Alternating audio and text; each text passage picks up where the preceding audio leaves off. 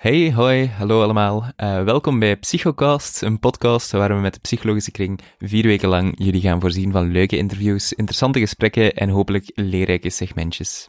Mijn naam is Lucas, ik ben de huidige prezes en ik ga mijn best doen om alles een beetje aan elkaar te praten. Vandaag gaan we het hebben over mentale gezondheid. Een immens belangrijk topic en iets wat zeker in deze tijden vaak naar boven komt. Uh, ook praten we nog met professor Hans Opdebeek, door veel van jullie gekend als een van de proffen van het tweedejaarsvak Neuropsychology en Psychopharmacology. Uh, en we krijgen een kleine inkijk in zijn leven naast het prof zijn. Maar beginnen doen we dus met mentaal welzijn. We praten met Cato en Ellen, uh, twee mensen van Mind to Mind, een organisatie die mentaal welzijn bespreekbaarder wil maken. Luna, een huidig kringer. En Lena, een oud kringer die haar eigen ervaring wil delen en dit onderwerp ook bespreekbaar wil maken. Ik zou zeggen, geniet ervan. Welkom iedereen bij de podcast rond mentale gezondheid. Uh, ik ben Ellen, ik ben de National Coordinator bij uh, Mind to Mind. En Mind to Mind is eigenlijk een studentenorganisatie uh, die zich bezighoudt met het taboe rond praten over mentale gezondheid en mentale stoornissen. Uh, wij geven dus workshops aan kinderen en jongeren uh, om dat taboe eigenlijk een beetje te doorbreken. Um, en ik zelf ben eigenlijk voor het eerst in contact gekomen met echte mentale gezondheid wanneer mijn ouders zijn beginnen scheiden. Um, dan ben ik zelf ook naar een psycholoog moeten gaan eigenlijk van mijn papa, omdat het niet zo goed ging met mij. En sindsdien realiseer ik mij ook wel uh, hoe belangrijk dat, dat eigenlijk is. En sindsdien ben ik daar zo open over en heb ik soms zelfs ook nog nood aan professionele hulp, uh, wanneer dat dan niet zo goed gaat met mij. Super. Ja, ik ben uh, Cato Colombe. Ik zal er misschien mijn achternaam ook bijzetten. Um, en ik was vorig jaar de local coordinator van Mind to Mind. Dus uh, ik ken Ellen ook vandaar. Um, ik ben, denk ondertussen al drie of vier jaar geleden begonnen als vrijwilliger bij Mind to Mind. Uh, omdat ik zelf, dus dat gaat over dan workshops geven ook in middelbare scholen. En ik heb zelf middelbaar ook uh, een depressie gehad. En daar kon niet over gepraat worden. Allee, ik wou er ook sowieso niet, want ik, voor mij had er ook geen, ik had daar geen behoefte aan dat daar roddels over gingen zijn en zo. Dus ik heb daar gewoon niet over gesproken. Maar mensen in mijn omgeving die ook in de middelbare school zaten, hebben daar wel over gesproken. Dat is nooit echt goed onthaald geweest. Volgens mij vanuit onwetendheid vooral. Dus niet dat die jongeren effectief ja, daar, daar echt slechte bedoelingen mee hadden, maar die wisten ook gewoon niet wat dat wilde zeggen. Die zagen dat als zagen en klagen en aandachtzoekerij. Uh, dus ik heb direct gemerkt van ja, er is eigenlijk echt wel nood aan. En dat is dus waarom ik uh, daar vrijwilliger ben bij geworden. En nu probeer ik dus in alle middelbare scholen en lagere scholen um, ja, dat taboe te doorbreken en te laten blijken van het is eigenlijk best wel normaal om te worstelen met je mentale gezondheid. Um, en sommige mensen doen dat, um, hebben daar een beetje last van en andere mensen hebben echt zware uh, mentale stoornissen en dat is ook oké. Dus dat is een beetje dan hoe ik daar tot het onderwerp ben gekomen. Uh, en momenteel doe ik mijn stage bij Kwan en dat, die zijn dus nu een app aan het ontwikkelen om ook de, gewoon in het algemeen wel, welzijn op het werk te verbreden. Uh, dat begrip. Dus dat gaat over dan zowel fysiek als mentaal, als ook gewoon uw ontplooiing, sociaal. In al die aspecten wil ze dat verbeteren op het werk. Um, dus dat is, ik ben daar dus nog steeds onderzoek rond aan het doen en nog steeds hard aan het werken. Dus dat is een beetje waar ik vandaan kom. Cool. Oké, okay, Luna. Uh, ik ben Luna. Uh, ik studeer zelf psychologie en ik zit ook bij de psychologische kring. Uh, ja, voor mij is mentale gezondheid sowieso wel iets heel belangrijk. Allee, dat hoort ook deels bij mijn studierichting.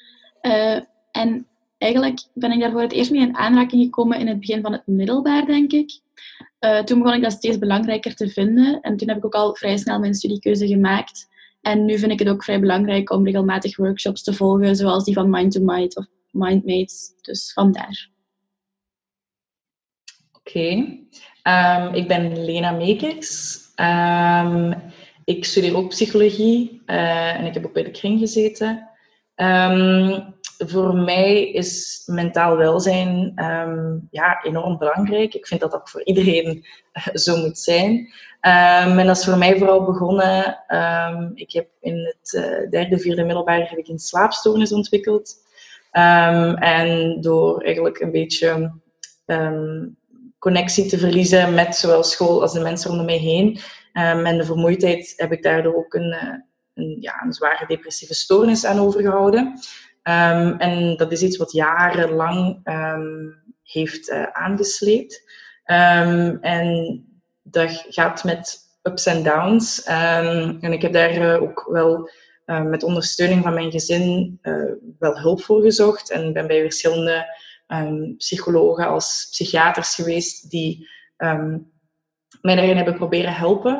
Um, en ik heb doorheen die weg wel ontdekt hoe ja, moeilijk dat toch ook ligt om als persoon daarmee te struggelen en um, hoeveel onbegrip er ook is van, vanuit je omgeving, omdat mensen het niet begrijpen en iedereen daar een andere mening en, en visie op heeft. Uh, daar waar de ene zegt van, oh, we moeten gewoon bijeenpakken en ja, vooruit. Terwijl de andere um, bijvoorbeeld heel veel medelijden heeft, wat ik ook niet altijd even fijn vond. Um, en uh, dan eigenlijk, uh, ondertussen anderhalf jaar geleden, heb ik dan mijn vriend leren kennen. En die gebeurtenis, zal ik maar zeggen, is wat de duw geweest die, de, die mijn zeer lange kapotte motor in gang heeft geduwd. En zo ben ik dan eigenlijk meer op een weg gekomen waar um, me, myself en I um, eigenlijk een, een betere vriendschap en relatie hebben met elkaar. Um, en ik mezelf ook meer graag ben gaan zien. En met graag gaan zien heb ik ook gemerkt dat ik veel milder en zachter ben geworden voor mezelf. Wat dat met zich meebracht dat ik ook me beter ging voelen over mezelf. En bijvoorbeeld op mijn Instagram ja, deel ik daar heel veel verhalen over, of, of, deel ik ook als het niet goed gaat.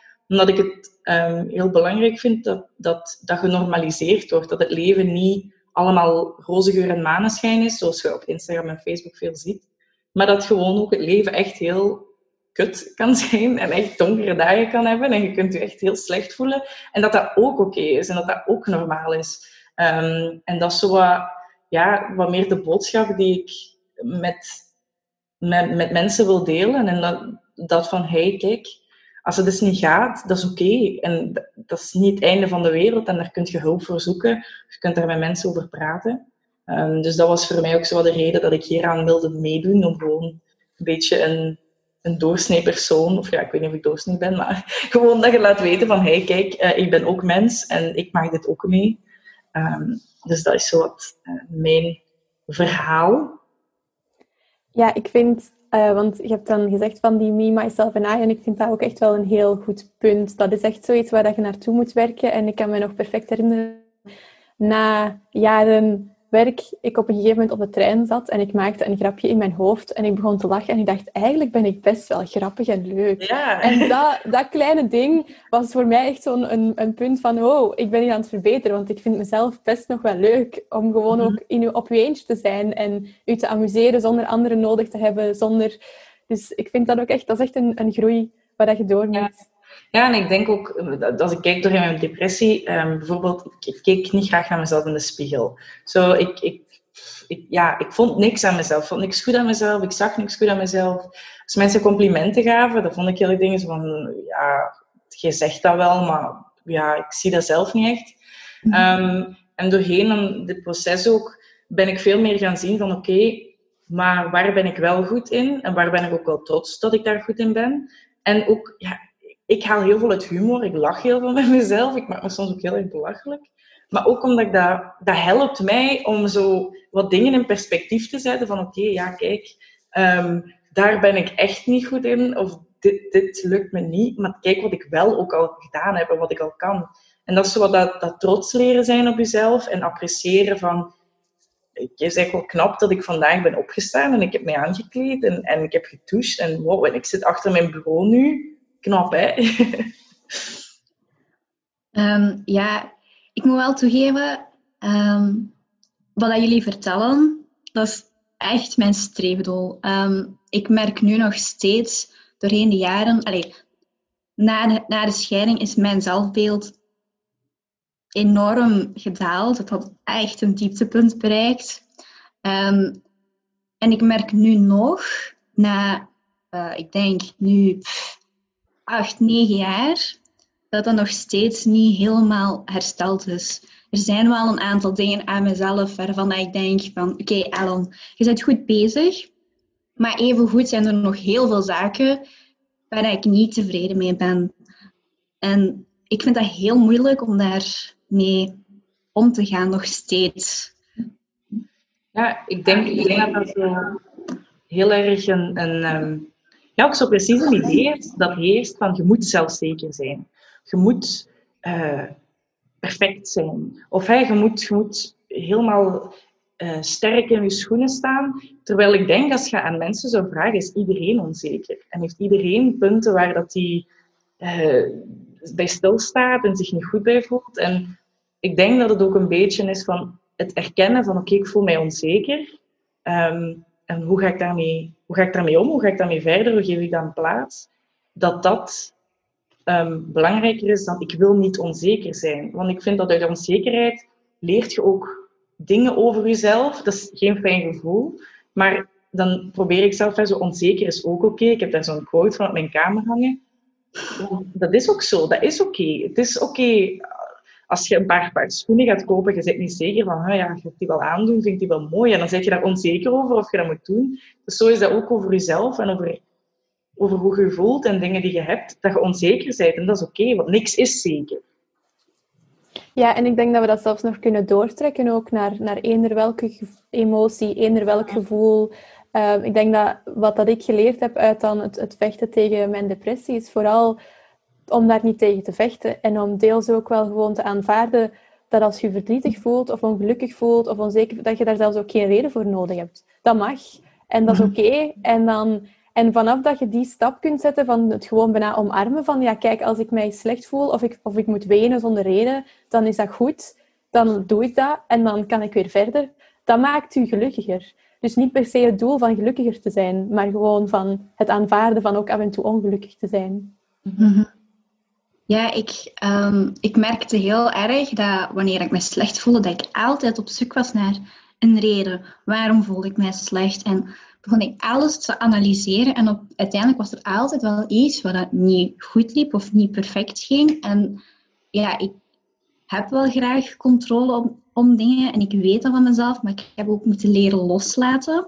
Mm maar ik heb dus ook echt moeten leren om gewoon, ja, als je opstaat en je voelt je slecht, dat dat gewoon kan. Dat, dat, dat, dat er daar niet per se een reden achter moet zitten. Dat ik dat niet moet beginnen overanalyseren en moet beginnen zoeken naar redenen om mij slecht te voelen. Het kan gewoon. En dat heb ik ondertussen ook wel geleerd. En daar ben ik heel blij om. Dat heeft mij echt leren loslaten. Ja, daar herken ik me ook wel echt heel hard in. Ik ben ook wel iemand die echt heel perfectionistisch kan zijn, dus ik snap het echt helemaal. Echt hetzelfde.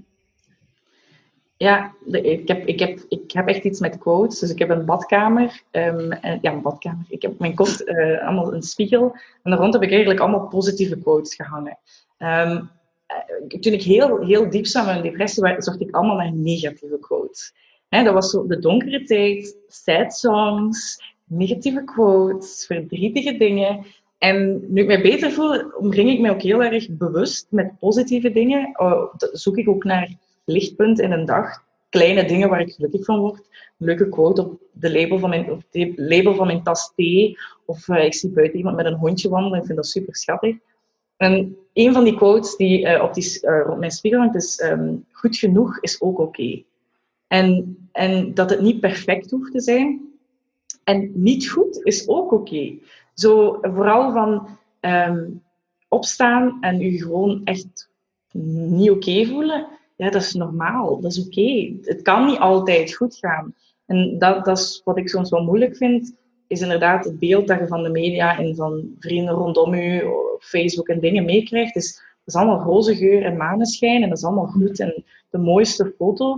Uh, terwijl erachter misschien ook iemand zit die echt het wel heel moeilijk heeft. En daarom hoop ik dat langzaamaan ook die dingen gedeeld kunnen worden op Facebook en, en Instagram en zo. Van, om aan te geven, kijk, het is niet allemaal goed, maar dat is ook oké. Dat mag ook. Ja, ik vind nu eigenlijk heel fijn dat door de lockdown er eigenlijk zoveel meer aandacht is, ook in social media en in het nieuws, rond mentaal welzijn. Want dat is super belangrijk. En zeker ook met die lockdown en ja, dat je eigenlijk heel weinig sociaal contact hebt, merk ik ook bij mezelf dat ik het moeilijk heb. Allee, Mhm. soms kan ik het sowieso wel moeilijk hebben, maar nu voel ik me veel meer en soms ook gewoon veel slechter dan normaal, of allee, voor de lockdown. En het is wel ook soms een struggle om mij daar terug door te slaan en dan uiteindelijk eigenlijk precies niet genoeg tijd gehad te hebben om mij terug volledig op te laden, zeg maar. En dan ga je weer door zo'n periode. En ja, die lockdown heeft echt wel een heel groot effect op mijn mentaal wel, welzijn. En ik kan me heel goed inbeelden dat dat bij anderen ook zo is, of juist niet. Maar dat is wat dat ook oké is. Maar ehm, de lockdown, ja, dat, ik vind dat toch wel echt heel heavy. Ja, en ik heb, als we teruggaan naar de mildheid van daarvoor, dat is voor mij een beetje een, een probleem. Ja, er is geen excuus om niks te doen in mijn ogen, want we kunnen niks doen, want we zitten, we zitten binnen. Dus ik vind het heel moeilijk om mijn, mijn perfectionistische kant onder controle te krijgen op dat vlak. Ehm, want ja, als ik niet... Ik, ik ga niet iets gaan eten of ik ga niet... Allez, hoogstens ga ik eens nu af en toe een wandeling maken, maar voor de rest voelt het voor mij alsof dat ik dan lui ben als ik niet de hele tijd aan het werken ben. Wat ervoor zorgt dat ik dus ja, bijna letterlijk van 's morgens vroeg tot ik ga slapen aan het werken ben. Wat dan natuurlijk absoluut niet gezond is. Uh, maar het voelt echt voor, mij de, heel hard die druk door de lockdown. Omdat we kunnen niet op reis gaan. We kunnen niet, wat dan normaal mijn oplaadmomentjes zijn. Of iets gaan eten. Of, en die zijn weg. En nu zit er zo'n druk om dan anderen, om gewoon te blijven actief zijn. Op niet echt een goede, ontspannende manier. Ja, doordat er nu weer, allez, sinds dat die nieuwe maatregelen er terug zijn, heb ik echt het gevoel dat ik in blokmodus zit. Dus dag in, dag uit, van ochtends tot s avonds laat, zit ik te werken en er zijn deadlines en studeren. En ach, ik, had, ik heb echt moeite gehad met, allez, ik heb dat zo drie weken volgehouden en dacht ik was echt doodmoe. En dan had ik gezegd, nu pak ik een dagje voor mezelf, ik doe echt niets. Oké, ik voelde me schuldig, maar het heeft wel echt deugd gedaan. En achteraf heb ik gezegd, hier stopt het voor mij. Ik ga timen wanneer dat ik studeer. Dus bijvoorbeeld van 9 uur tot 5 uur. En erachter doe ik niets meer. Want uiteindelijk, voltijd studeren zou maar 40 uur per week moeten zijn. Maar ik zit er los over. ik zit er los over. Dat is echt... Ja. Nee, ik, ik merk bij mezelf... Ik was altijd heel erg een uitsteller. Um, guilty pleasure. Um, en vorig semester ben ik dan eigenlijk uh, wonder boven wonder heel snel begonnen. Um, en ben ik eigenlijk van februari tot met juni continu bezig geweest met school. Um, en dat was knap. maar dat was ook super vermoeiend. En ik merkte daarbij ook uh, dat bijvoorbeeld een Toledo of de studentenwebmail gaf mij enorm veel stress. Uh, iedere keer als ik dat opendeed, 40 plus meldingen, 26 mails. De helft van die mails die waren niet eens belangrijk, maar ik kreeg continu het gevoel van ik mis hier van alles en ik ga dingen over het hoofd zien. En dat gaf me heel veel um, onnodige stress. Um, mm-hmm. En ik merk dat ook dat nu uh, ik veel meer overspoeld geraak en, en verloren loop in hoeveel uh, er allemaal is. Ik mis wat structuur om dingen te vinden. Nu, ik heb daar wel een aantal uh, manieren voor gevonden. Ik weet niet of jullie Notion kennen, maar dat is zo een manier waarop je eigenlijk makkelijk een overzicht kunt maken van de lessen die je moet zien. En dan kun je aanduiden, ah, hier ben ik aan begonnen of niet. Um, en anderzijds ook voor mij is dat zo, oké, okay, gelijk mensen een werkdag hebben, gelijk Ellen ook zegt, van eh, om 9 uur of 10 uur of wanneer je begint, begin ik. Dan tussen dan en dan eet ik. En tot dan ga ik door. En als ik gegeten heb s'avonds, dan houdt het op. En dan gaat ook echt de, de chats met vragen over, ja, heb jij dit? Die beantwoord ik morgen wel. Uh, mijn mails ga ik niet nog bekijken, om voor jezelf ook de kans te geven om te rusten, om even op adem te komen. Want het is mm -hmm. nu, gelijk als je op het werk bent, je gaat naar huis en oké, okay, je neemt je werk niet mee, maar nu zit je continu achter je bureau. Als je op kot zit, zit je continu in die studeeromgeving. En het is belangrijk ook op die momenten dat je inderdaad daar ook even een stop op kunt zetten. En vroeger ging je met vrienden buiten iets drinken, of je ging eens feesten, of je ging eens iets eten. En dat kan nu niet. Het is dan ook zo wat zoeken van, hoe kun je nu toch ontspannen en terug opladen, terwijl je dat niet kunt doen. Dus ik wil ook wel eens weten hoe jullie dat doen, hoe jullie toch een beetje een oplaadmoment zoeken. Ehm, nu we eigenlijk een beetje vastzitten met onszelf. Ah, ja, ik merk heel hard, ja, alles is zo één ruimte. Dus mijn bureau staat daar, zetel staat hier. En ja, ik vond het wel heel moeilijk om zo'n onderscheid te maken tussen waar is mijn studeerplek en waar is mijn rustplek eigenlijk, want dat is één ruimte. Ehm, ik heb mezelf voorgenomen, oké, als ik echt in mijn bureau zit, is het om te studeren. En mijn lichtjes en zo staan ook allemaal uit. Maar als het mijn ontspanmomentje is, dan verplaats ik mij ook naar de zetel en zet ik mijn lichtjes aan. Ik heb kei veel op kot. En dan heb ik ook zo direct zo die gezellige sfeer van een, een huiselijk gevoel, waar ik studeren ook niet mee associeer. En dat helpt mij eerlijk gezegd echt wel. Ja, ik zit dus ook op kot nu. En dat is bij mij ook wel een beetje moeilijk, vind ik. Omdat ik ook zo alles in één ruimte heb. En allee, ik heb dan bijvoorbeeld geen zetel. Ik heb een bureau en mijn bed. Dus het is dan echt van aan mijn bureau. Ik eet daar ook. Dus het is niet alleen dat dat een studeerplek is. Dus wat ik dan probeer te doen als ontspanning is echt zo buiten gaan. Echt weg van mijn kot. Want zo op kot heb ik zo nooit het gevoel van die rust. Want ik heb bijvoorbeeld heel veel to-do-lijstjes en zo van mijn vakken. En dat ligt altijd op mijn bureau. Dat is zo'n kladblokje. Ik zie dat dan liggen en dan denk ik van... Ja, oh, ik moet dit nog allemaal doen en ik loop zo ver achter. Dus voor mij helpt het echt wel om zo even buiten te gaan. Want zo op kot is het zo nooit 100% ontspanning. Ook al, ook al ben ik Netflix aan het kijken, ik zit nog steeds aan mijn bureau soms. Dus dat is wel het moeilijke soms, die overgang. Ja, ik denk dat, dat het zo wel allemaal een beetje op elkaar lijkt. En het is inderdaad gewoon weg van, van de situatie die je associeert met stress en studeren. En ik ga dus ook buiten wandelen en, en zet dan echt wel bewust mijn 4G af uh, en, en al mijn wifi en zo. Um, en dan krijg ik altijd een beetje een lichte paniek als ik terug thuis kom en merk dat ik vijf mails heb gemist. Maar dan probeer ik dan ook aan te werken. Uh, maar ik denk effectief, ja, weg, weg van de situatie. Dus weg van uw bureau, weg van...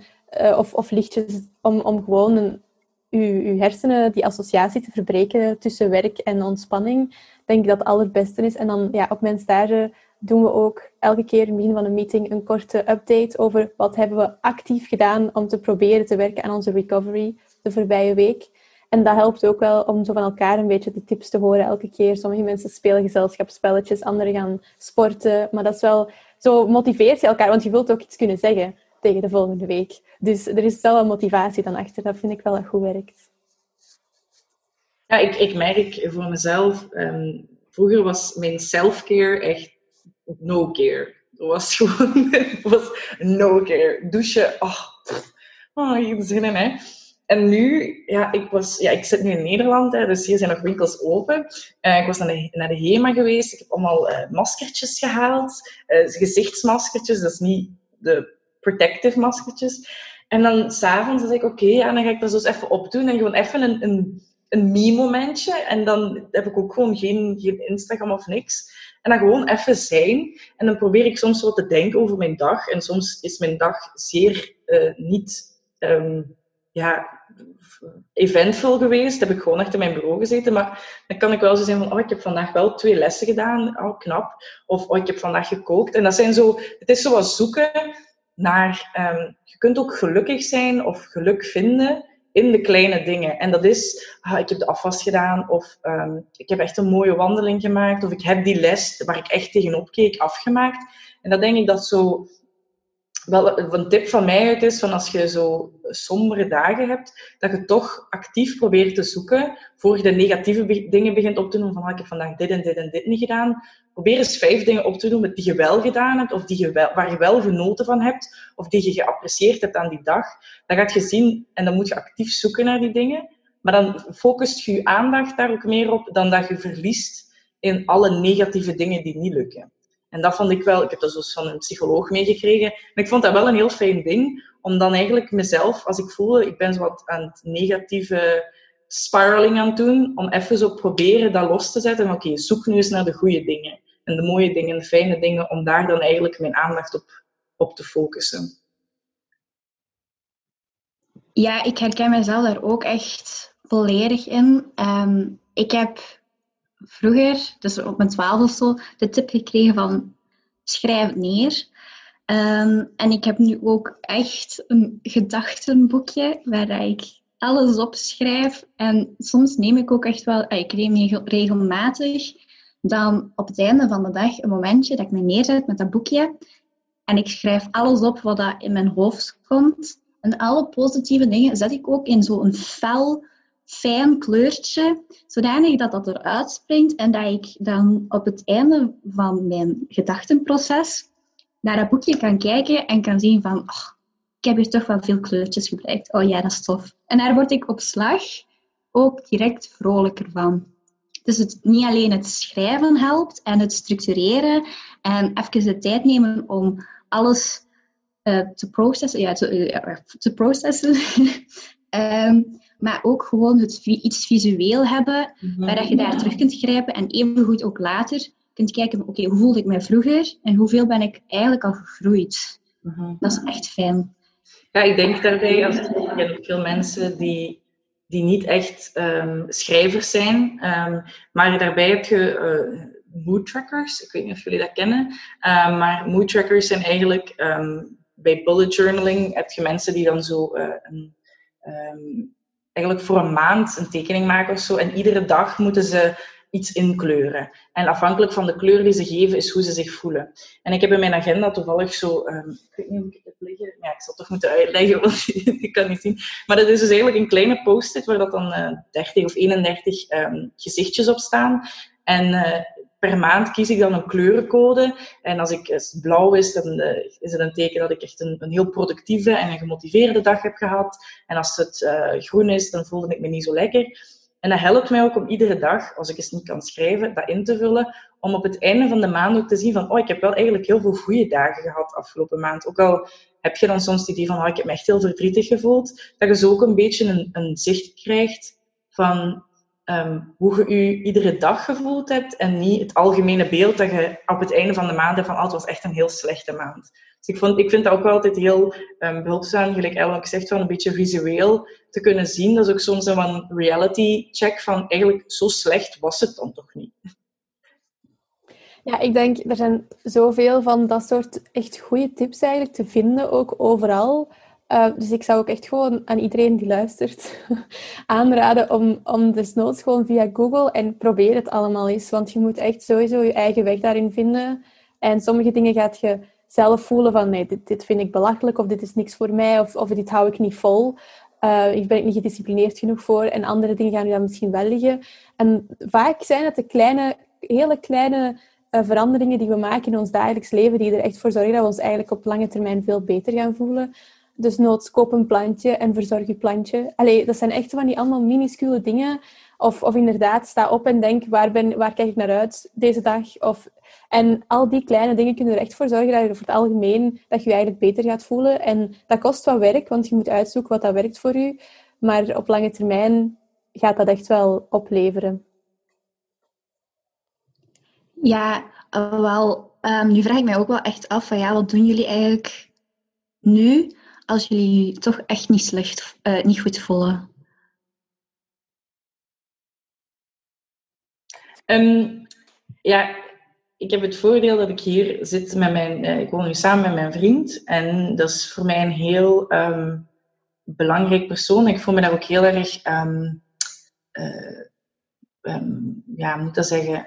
Heel, heel dankbaar voor dat ik iemand heb waar ik alles bij, kan vertellen. Dat ik niet alleen ben. En dat ik dat kwijt kan. En ik, ik besef ook dat ik daarbij een heel groot voordeel heb. en heel veel geluk heb in vergelijking met mensen die wel heel erg alleen zitten, omdat ze op kot moeten zitten, omdat het gewoon niet kan. Maar ik merk ook als er momenten zijn dat ik me minder goed zou voelen, um, dat ik bijvoorbeeld mijn beste vriendin ook heel erg mis. En dan toch proberen met haar nog eens te bellen. Of uh, ja, ik zie mijn ouders dan nu veel minder. Uh, even een, een, een face, FaceTime. Hè, zo gewoon dat ik die mensen nog eens gezien heb. En gewoon zeg van, ja, het gaat vandaag niet. Um, en dan, meestal komt er dan op neer, ja, wat heb jij gedaan vandaag? Vertel eens. En dan zeg je gewoon zo aan het babbelen. En dan merk ik dat zo afleiding zoeken door inderdaad um, te praten met anderen. En niet per se over, ik voel me niet goed vandaag. Maar gewoon, ja, zo actief zoeken naar wat afleiding. Dat mij dat heel erg helpt. En anderzijds ook, als het niet goed gaat, inderdaad zo die acceptatie van, oké, vandaag niet goed morgen nieuwe dag. Zo, dat is niet het einde van de wereld. Um, oké, morgen nieuwe dag. Vandaag, hè, laat u dan maar even negatieve Nancy zijn. Uh, laat u even gaan, laat u even, wees pyjamadag. Um, en morgen is een nieuwe dag. En dat is zo um, wel de boodschap die voor mij heel erg uh, helpt. Vroeger zei ze altijd, ja, alles komt goed. Vond ik een heel kut quote. Want dat is zo van, ja, wat nu is, ja, dat komt wel goed zo. Nee, nu is kut. En dat gaat wel over, maar nu is kut. En dat dat ook oké is. Um, en daarmee dat ik zo um, hoop dat, dat niet alle positieve quotes zowat een, een teken zijn van ja, het is allemaal zo erg niet, het is wel erg, maar ook van ook dit gaat voorbij. En dat kan soms wel een geruststelling zijn van oké, ik ga nu echt, ik voel me echt niet lekker, maar dit gaat ook voorbij. Ja, en, en ik denk dat dat ook een beetje het, het moeilijke is dat ik nu nog steeds soms heb. Ehm, want het, het zijn eigenlijk allemaal verschillende manieren om ermee om te gaan. En je moet goed aanvoelen voor jezelf ook wat dat werkt, ook per dag. Want soms heb je echt nood aan is gewoon jezelf laten gaan en wenen in een hoekje. En dat is ook oké.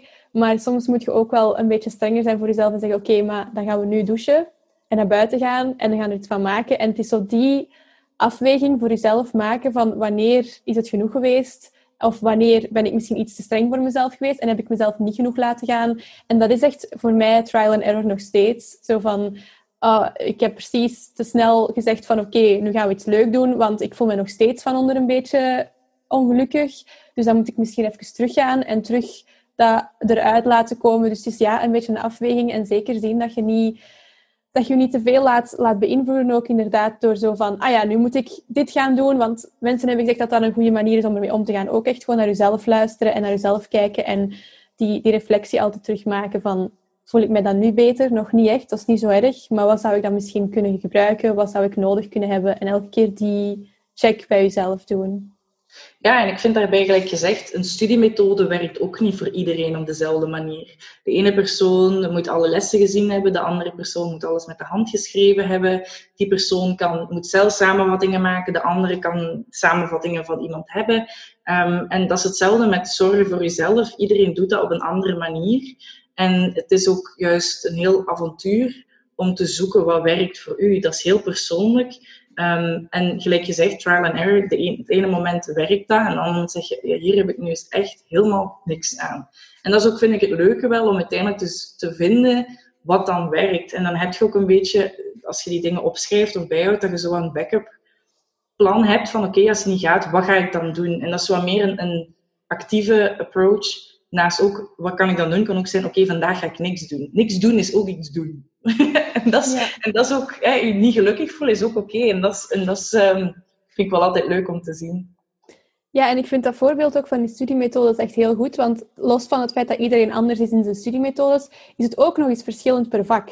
En ik vind dat ook nog heel mooi laten zien van soms op sommige dagen voelt je verdrietig en dan werkt deze aanpak en op andere dagen zet je vooral uitgeput of uitgebrand en werkt een andere aanpak. En dat is ook een beetje inderdaad echt exact wat dat studiemethodes zijn per vak en per dag zelfs.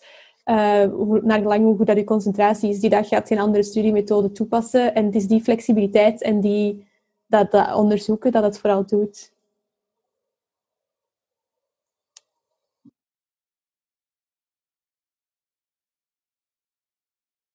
Um, ja, dan heb ik ook nog wel een, vraag. Um, je kunt natuurlijk zelf heel veel doen um, met de mensen om je heen. maar ik denk dat soms, ik heb dat bij mezelf toch gemerkt, komt je op een punt dat, dat je zelf niet meer kunt helpen. En dat ook de mensen rondom je heen je wel willen helpen, maar niet de hulp kunnen bieden die je nodig hebt. Um, en ik heb dan bijvoorbeeld een aantal keer de stap gezet naar professionele hulp door zoek te gaan naar een psycholoog. Ook, um, ik heb een psychiater die me ook opvolgt voor medicatie en zo, um, waar ik dan bij terecht kan. en ik merk rondom mij dat, er toch, dat die drempel nog altijd heel erg hoog ligt om die stap te zetten naar hulp zoeken. En ik vroeg me eigenlijk af hoe jullie dat gedaan hebben en dat ervaren hebben. Um, ja, ik, als ik terug ga naar de allereerste, um, ja, mijn allereerste ervaring met dan mijn uh, mentale gezondheid, dan ga ik helemaal terug naar het middelbaar, het vierde middelbaar, denk ik. en ik ben daar eigenlijk, in mijn ogen heb ik puur geluk gehad. En ik dat nog steeds. ik had een depressie, maar dat uitte zich ook heel erg in slaapproblemen. En slaapproblemen is al net iets gemakkelijker om te, over te vertellen dan een depressie. En is ook gemakkelijker als puber om te begrijpen wat het is. Dus ik ben eigenlijk naar de huisarts gegaan met ik heb slaapproblemen. Um, en, en naar mijn ouders gegaan met ik heb slaapproblemen. En dan is dat daar eigenlijk een beetje uit voortgekomen. En um, op een gegeven moment heb ik ook wel zo een zelftest gedaan online. Niet echt aan te raden, maar het heeft me wel geholpen ook om te zien van... Hmm, want ik zat zo in de oranje-rode zone van depressie. En toen dacht ik, misschien moet ik dit gewoon eens laten zien aan mijn ouders. Dus het zijn zo... Ja, ik, ik heb het ontzettend moeilijk gehad ook om daar goed aan te pakken. Om ook gewoon te begrijpen wat er met mezelf aan het gebeuren was. Want dat is ook niet altijd even duidelijk, want je zit daar middenin. Um, maar dan heb ik dus het geluk gehad dat mijn, dat mijn mama uh, direct was van ja, dan gaan we mee naar de huisarts. Dat de huisarts direct was van, daar gaan we mee naar de psycholoog. Dat de psycholoog was van, dat moet hier voorrang krijgen. En dat ik eigenlijk heel snel de juiste persoon ook toevallig, want dan moet je ook mee geluk hebben dat je de juiste psycholoog voor je hebt die je begrijpt. Um, en ik, ik, op dat vlak heb ik echt, en dat weet ik, dat, dat geloof ik heilig in, dat ik puur geluk heb gehad met hoe goed ik daar ben uitgekomen. En uh, hoe gemakkelijk, natuurlijk is de aanhalingstekens, want het heeft nog altijd jaren geduurd, maar hoe gemakkelijk dat het voor mij is geweest. Um, en ik denk dat dat ook een beetje kan, kan aantonen van, ja, soms is het moeilijk. Hè? Soms is het echt een zoektocht. Soms moet je vechten om, om serieus te nomen, genomen te worden. Maar soms kan het ook best wel gemakkelijk gaan. En, en gewoon voor jezelf zeggen van, naar, naar de huisarts gaan en zeggen van, ik heb hier last mee, ik wil een psycholoog zien kan echt al genoeg zijn om effectief te krijgen wat je nodig hebt. Um, dus het is ook gewoon ja, voor jezelf die, die, dat zelfvertrouwen krijgen om dat te durven zeggen. Um, dat kan enorm helpen, denk ik. Uh, ja, ik heb er eigenlijk pas nog een workshop over gevolgd van MindMates. Dat heette Mind to Mind. En dat ging dan eigenlijk over hoe je het beste ja, kon aanbrengen om eventueel vrienden door te verwijzen of zo. Niet per se over jezelf, maar ook gewoon je omgeving. En ik hoor dan ook bij u dat uw mama u daar wel in geholpen heeft. En ik denk dat dat ook al iets is wat heel belangrijk is, zeker bij studenten, dat je zo je eigen vrienden krijgt, dat die ook je kan helpen. Want zoals je het zelf zegt, je zit in die situatie, je ziet het op dat moment niet. Dus gewoon je vrienden die je simpelweg een flyertje geven van ah wel of het jak of zo. Of gewoon die je, door, ja, die je zeggen van ja, de KU Leuven heeft ook psychologen en zo. Dat is er allemaal en soms zie je het gewoon zelf niet. Dus je vrienden die daar dan ook van op de hoogte zijn en die je daarmee helpen en die je daarmee ondersteunen, kan ook al heel hard helpen. Want dat moet niet per se via de huisarts gaan. Er zijn echt genoeg laagdrempelige manieren waar je bij terecht kunt. Gewoon, dat kan beginnen met iets super klein en zo kun je uiteindelijk komt je ook wel goed terecht. Maar dat kan gewoon inderdaad even duren. Dat is niet dat iedereen direct bij de eerste psycholoog ja, hulp kan vinden. Ja, um, wanneer ik ja, 12 was en die scheiding dus aan het gebeuren was, um, ja, ik was Mm, ik denk dat ik het minder moeilijk heb gehad dan Katso. Uh, minder makkelijk. Oei, wacht. Ik, heb het minder makkelijk dan Katso. Uh, ik ben eerst heel diep gegaan, vooraleer dat het zich uitte naar mijn omgeving, denk ik ook. Maar ook naar mij toe. Ik voelde me echt, echt slecht. Um, en het, sleep, uh, het sleepte ook al super lang aan. En het was ook mijn oma en in samenspraak met mijn papa, die uiteindelijk dan hebben, hebben gezegd van dat ze zich zorgen maakten om mij. En uiteindelijk mijn papa mij verplicht om naar een psycholoog te gaan. Dus ik heb dan wel het geluk gehad dat mijn papa daar zo open over denkt dat een psycholoog ook maar iemand is om je te helpen. Gelijk dat Lena is, eh, mooi had gezegd, als je voetpijn hebt, dan ga je naar de dokter. Wel als je mentaal mentaal, ja, je mentaal zijn pijn doet, ga je naar een psycholoog. Dus ik heb, ja, mijn, mijn papa, ja, ik heb echt wel geluk gehad dat mijn papa zo iemand is. Ehm, en dat heeft mij daar ook, allee, het heeft lang geduurd, maar ik ben er ook uiteindelijk stiltjes aan uit beginnen komen. En ik denk dat het ook al belangrijk is om te weten van als het ja, echt slecht gaat met u en je gaat dan professionele hulp zoeken, je, zet die stap, dan kan het nog steeds lang duren voor een leer dat je je echt terug goed voelt. En dat kan evengoed um, later zich snel, kunt je sneller terug slecht voelen of kunt je sneller terug hervallen, zeg maar. En dan moet je weer al heel dat proces door. Maar dat is oké. En als je daar hulp voor nodig hebt, zoek dan ook gewoon die hulp. En ja, forceer jezelf ook niet. Geef jezelf ook gewoon die tijd om daar terug bovenop te komen. Ja, ik, merk ook um, het vinden van een goede psycholoog. Ik zeg vaak, dat is gelijk het vinden van een goed paar schoenen. Um, in de zin van niet iedere psycholoog past bij u. De psychologen hebben verschillende methoden um, en dat is ik vind dat ook heel moeilijk. want je moet eigenlijk iedere keer daar naartoe gaan en je eigenlijk kwetsbaar opstellen door dingen te vertellen, maar dan van, hmm, dit, dit, is het niet helemaal voor mij. En dat kan ook, ook, soms mensen met een, met een, moeilijk verhaal, kan ook heel moeilijk zijn om iedere keer opnieuw dat verhaal te moeten vertellen. Um, maar het is wel zo dat, dat uh, een psycholoog, veel mensen zijn dan bang dat een psycholoog hen gaat veroordelen en, en heel judgmental gaat zijn, terwijl ik dat zelf ook zie in mijn opleiding. We worden echt gemaakt om het minst judgmental te zijn, want je moet vooral open zijn en luisteren en vooral geen oordelen stellen. En dat vind ik dan ook dat, dat bij een psycholoog zo fijn ook kan zijn, dat je verhaal kunt vertellen en um, dat je daarbij kunt uiteindelijk wel iemand zult vinden die je kan helpen. En vaak die hulp zal misschien, hè, ik heb dat toch vaak als ik naar psycholoog ben geweest, na dat gesprek voelt me niet geweldig. Hè. Heb je net zo'n heel zwaar gesprek gehad, eh, veel gehuild, veel dingen. Maar het is in de, de week daarna dat ik over dingen ga nadenken en dat ik dingen een plek kan geven. En als ik dan een week of twee weken verder kijk, of hè, ook na een paar maanden terugkijk, zie ik van, ah, ik sta nu wel op een andere plek als ik toen stond. Ik heb nu eigenlijk wel stappen gezet. En dat is het moeilijke. Je moet ook wat geduld hebben om vooruitgang te zien. Het is niet dat ik, gelijk als ik geopereerd ben aan mijn been, om het been eh, dingen aan te halen, uh, ik, als ik moet revalideren daarvan, dat gaat stap voor stap. En, en de eerste vier weken kan ik niet lopen, maar daarna kan ik met krukken. En zo maak je stappen en zeg je achteraf, wow, hè, weet je nog toen ik pas in de gips lag? En dat is hetzelfde met mentale gezondheid en met depressie en alle handen. Als, als je begint te meten en je kijkt twee maanden terug, zeg je, oh, ik heb eigenlijk wel al veel stappen gezet. En dat is eigenlijk wat je moet zien. Het is niet de uitkomst, maar het is het proces dat je doormaakt, waar je bewondering voor moet hebben van ik heb stappen gezet. Ik ben er nog niet, maar ik ben wel onderweg. Ik ben niet blijven zitten. En dat is waar je voor jezelf dan ook heel trots op moet zijn van ik doe er wel iets aan. Ik ben ermee bezig. En dat, ja, dat vind ik altijd als mensen mij vertellen van ik ben dan op zoek gegaan naar.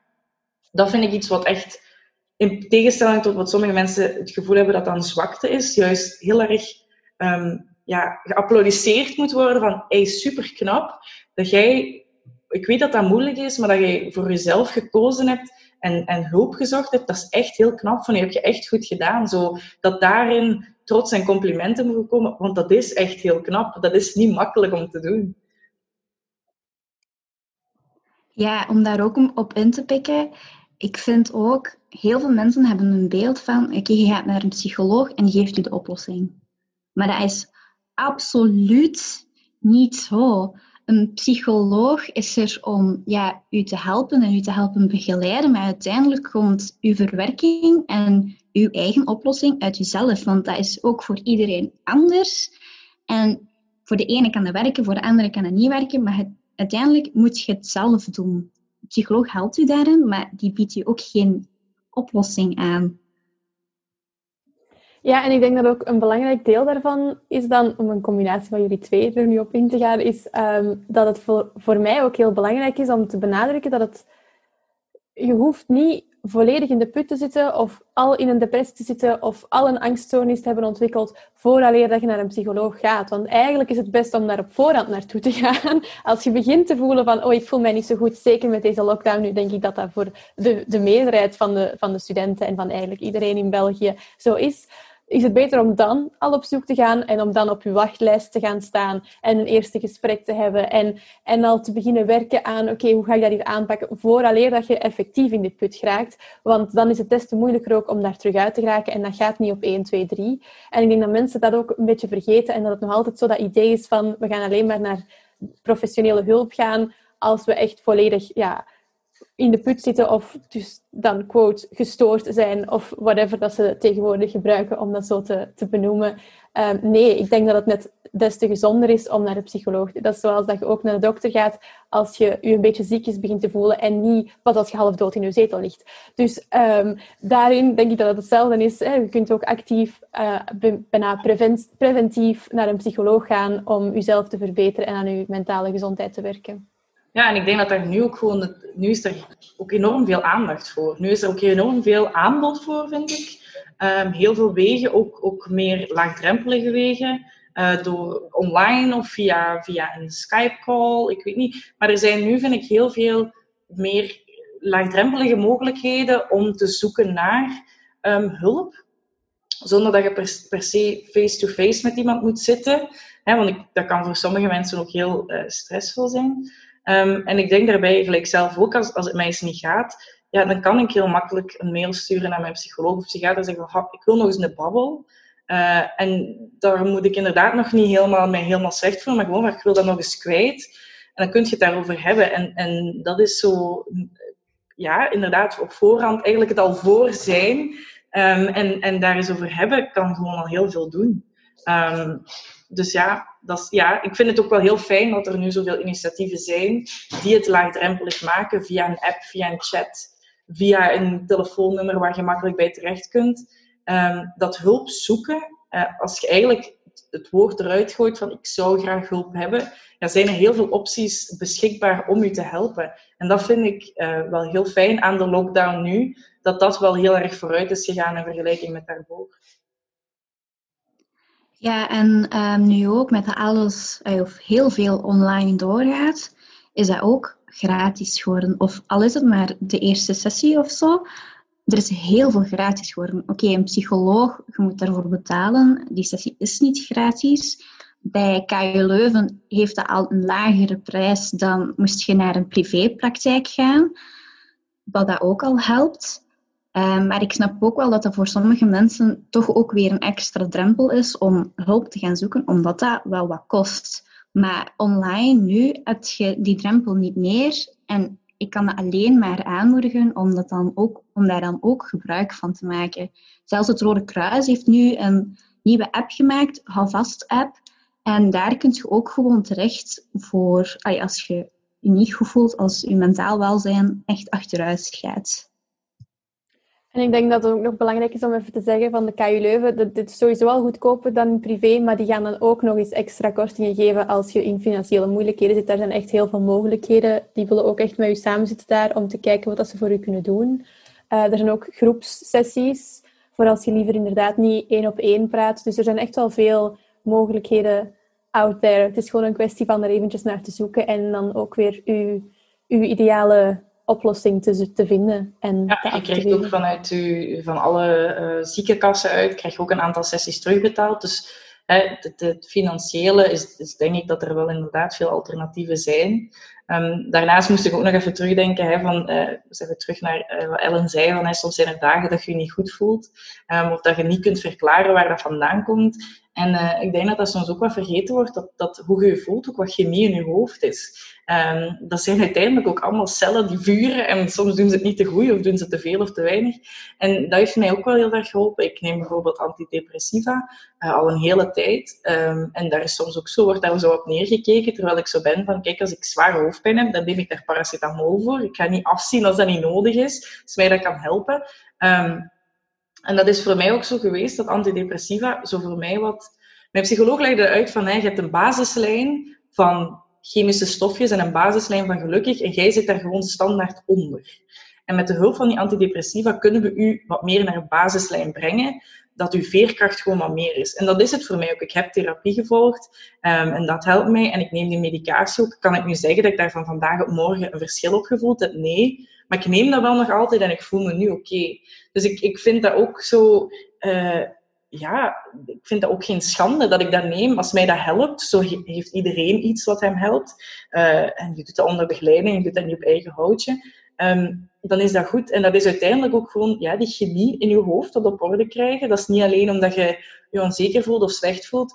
Als op zo'n moment is het belangrijk dat je al die dingen bekijkt. Hè. Is, is er, misschien heb je een vitamine B12 tekort ook, dat kan ook een invloed hebben. Het is zo wat, ja, samen met een huisarts of zo kijken of er ook andere dingen zijn, kleine dingen die je kunnen helpen. Qua vitamine, vitamine, vitamine tekort en zo. Dat zijn ook kleine dingen, het zijn maar duwtjes in de rug, uh, die je kunnen helpen, naast dan inderdaad ook uh, om therapie te volgen. Ja, het is dat wat ik ook nog eventjes wou, wou zeggen dan Um, als ik terugkijk naar hoe dat ik daar tegenover stond, dan um, mijn, toen ik, ja, wat was het dan, 15, 16 jaar. Um, ik wou dat niet, antidepressiva nemen, omdat ik in mijn ogen liet dat zien dat ik dan zou gefaald uh, zijn. Want dan heb ik, ja, eigenlijk, ja, dan heb ik, heb ik het niet alleen op mijn eentje kunnen oplossen.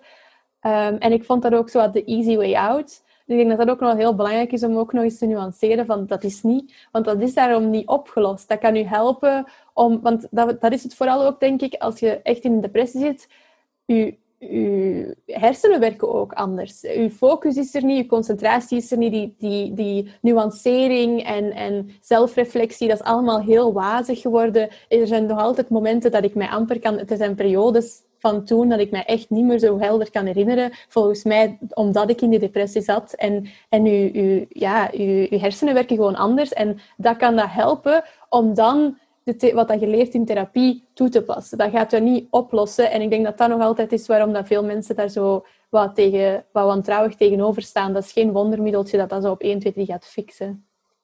En gelijk je zegt, easy way out, het is al moeilijk genoeg, denk ik dan. Het is al zo moeilijk. Het is al zo zwaar. En dan meent je dat je dat zelf, garm op je eentje, nog helemaal moet gaan dragen.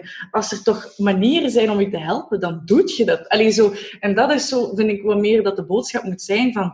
Uh, alle riemen die je hebt, ja, of alle mogelijkheden die je hebt, die pak je aan en daar doe je iets mee. En, en ja, daarin gaat je mee. En dan vind ik zo van ik snap dat heel veel mensen daarin willen zijn van ik wil dat zelf gedaan hebben, ik wil dat zelf overkomen. Maar soms is het gewoon ook, moet je zelf een beetje, ja, cut yourself some slack. Van laat u, geef jezelf wat ruimte en rust. Een beste vriend of vriendin zeg je tegen van, oh ja, kan ik u niet helpen? Is er niets wat ik u voor u kan doen? Ja, kijk eens ook voor jezelf. Wat kan ik voor mezelf doen om het ook, die druk en het moeilijke wat, wat op, te, op te lossen? Want ja, denk soms bij mezelf, amai, wat ik mezelf allemaal van mij verwacht heb. Ja, van mijn, mijn ergste vijand zou ik het nog niet verwacht hebben, die had ik geholpen. En mezelf ga ik even wat laten ploeteren en het helemaal alleen doen. Ja, nee, hè? zo werkt het niet. Ja, ik denk dat dat is inderdaad echt heel goed gezegd. Ik denk ook als je kijkt naar hoe dat dan ook de oorzaak van de mentale stoornis of van uw mentale gezondheid, dat dat ook heel vaak naar uzelf wordt teruggereflecteerd. Van, ik voel mij zo, dus dat is mijn probleem. Maar heel vaak is het niet uw probleem. Ofwel is het inderdaad iets, iets genetisch aangelegd of iets in uw hersenen qua balans dat, dat uit balans is. Of het is zelfs, wat dan mijn, een van mijn favoriete quotes zegt, dat we naar de psycholoog gaan om te leren omgaan met mensen die weigeren naar een psycholoog te gaan. Um, heel vaak zijn het andere mensen in uw leven die het uw leven ook gewoon heel moeilijk maken. En dan heb ik het ook nog niet gehad over het feit dat we ook niet zijn aangepast aan de tijd waarin we nu leven, waarin alles ontzettend snel moet zijn en zoveel druk. En dat is logisch als onze hersenen gewoon niet mee kunnen, want die zijn nog niet mee geëvolueerd met de evoluties van de voorbije jaren. Um, en dan de lockdown is daar dan nog het toppunt van, denk ik. Waarin dat nog meer is van hier zijn we helemaal niet aan aangepast. Dus het is niet aan u om het op te lossen. Het is zelfs ook niet, eigenlijk niet uw probleem. Het is een veel groter probleem, een maatschappelijk probleem dat je niet alleen moet dragen. Ja, ook om even in te pikken op wat Lena net zei, van het is niet alleen, allez, het is niet alleen dat je naar anderen moet kijken, ook naar jezelf. Dat is nu ook iets op sociale media, op Instagram en zo zijn er nu heel veel van die quotes van uh, ja, kijk naar je naasten en vraag hoe het met hun gaat. En dat is ook zo, je moet dat echt doen, maar je moet het ook gewoon aan jezelf durven vragen en ook gewoon naar jezelf durven kijken. En dat is iets waar nog te weinig naar gekeken wordt. Het is wel van kijk naar je vrienden, kijk naar je familie, maar je moet ook naar jezelf kijken. En dat vind ik dat zo nog iets te weinig naar voren komt. Ja, ik vind nu heel erg, ja, zorg, voor, zorg voor u, rondom u, denk aan die van rond u, ja, ook van die afstand houden. Denk aan de anderen, maar, maar inderdaad ook, denk ook aan jezelf. Hoe is het, hoe is het met mij? Hoe, hè? Zo, uh, en inderdaad, die reflectie met jezelf. Het is makkelijk om naar een ander te kijken, maar het is soms heel moeilijk om naar jezelf te kijken. En dat kan ook heel erg confronterend zijn. Maar ja, het gaat eigenlijk helemaal niet goed met mij. En dat al gewoon kunnen zeggen, als dat moeilijk is, aan een mama, een papa, een goede vriendin, een tante, een weet ik niet. al is het uw hond, hè. Ik, ik weet niet, praat met uw kat, met uw hond, ik weet niet. Om daar tegen te zeggen van, manneke, het gaat mij meer, dan kijkt hij eens naar u. En, en gewoon het soms al zeggen of schrijven kan al heel erg opluchten. Omdat het er dan, het, het is, het leeft dan. Ehm, en ja, nogmaals, dat, dat is geen schande. Dat is echt gewoon kei normaal. Ik, ik ben... Ik denk soms, als je nu je helemaal oké voelt en normaal voelt en je functioneert top, hm, misschien is er dan toch iets mis met u, want de rest van de wereld krijgt het niet gedaan. Uh, ik merk ook heel veel, ja, om in te pikken, in te pikken op wat Luna zei, um, merk ik ook heel veel als er dan als ik dan naar iemand ga uh, wanneer ik me slecht voel, of iemand komt naar mij als die zich slecht voelt, dat het soms heel moeilijk is om die negatieve gevoelens te omarmen. Want heel vaak merk ik, of toch bij mij, dat mensen daarop reageren met van, ah, maar bekijk het positief, of en wat, zijn de uh, wat was goed aan uw dag vandaag, in de plaats van gewoon te zeggen van, het is oké dat je je slecht voelt en gewoon die negatieve gevoelens te omarmen en er gewoon door te slaan samen met die persoon die zich slecht voelt en je eigenlijk gewoon ernaast te zetten en die te steunen in de plaats van die direct te willen optrekken, te, direct terug goed te willen doen voelen. Dat vind ik ook wel heel belangrijk verschil. Ja, ik heb dat bij mij wel gemerkt toen ik zo heel diep zat. Het was heel moeilijk voor de mensen om mij heen. Van, uh, voor hun, die wisten ook geen, geen houding met zichzelf, wat ze tegen mij moesten zeggen of doen. Um, omdat ik zo diep zat, er zijn momenten dat ik het leven ook echt niet meer zag zitten. Dat is heel moeilijk om mensen rondom je te hebben. Ja, wat moeten die zeggen? Um, en ik weet dat dan bijvoorbeeld met mijn beste vriendin, dat was dan iemand die eigenlijk zei van, ik vind het echt heel erg voor u en je zit daar echt mee en, en kan ik voor u iets doen? En dan ook, ja, als je gewoon wilt vertellen en praten, is dat oké, dan, dan mag je dat zeggen en is dat veilig bij mij. En vaak is gewoon een luisterend oor en een, en een erkennend oor van, dat, dat wat je vertelt, ik, dat ik vind dat wel heel heftig, dat is wel heel moeilijk precies, dat is wel heel zwaar. Soms gewoon dat luisterend oor zijn, een persoon verwacht vaak niet dat je iets gaat doen, dat je het gaat kunnen oplossen voor. Want ik had zelf van, ja, ik en al mijn hulppsychologen, psychiaters kunnen niet oplossen. Jij gaat het al helemaal niet kunnen oplossen. Maar gewoon dat ik erover kan vertellen en dat ik, er, dat ik bij iemand terecht kan en dat ik in hun ogen nog steeds oké ben, ondanks alles waar ik mee zit, was voor mij eigenlijk wat mij dan wel ook hielp om op dat moment mij wat beter te voelen. En ik denk dat dat ook wel een tip kan zijn als jij iemand rondom je hebt die het moeilijk heeft, om gewoon er te zijn en te zeggen van, hey, als je eens wilt praten, al is het gewoon dat je een uur lang alles spuit waar je mee in zit, of gewoon eens wilt huilen, dat is oké. Ik ben er voor u, dat is veilig bij mij. En ik ga niet proberen dat voor u op te lossen of dat proberen positiever te maken. Dat, dat is oké. En ik denk dat dat soms, ja, dat je precies zo'n impliciete boodschap krijgt als iemand met u praat of wilt praten. oh, ik moet dat oplossen, ik moet die meer positief of ik moet die aan het lachen krijgen. Terwijl soms gewoon een luisterend oor zijn, het makkelijkst van al, ehm, het, meest, het meest nuttige is of het meest behulpzaam is voor die persoon.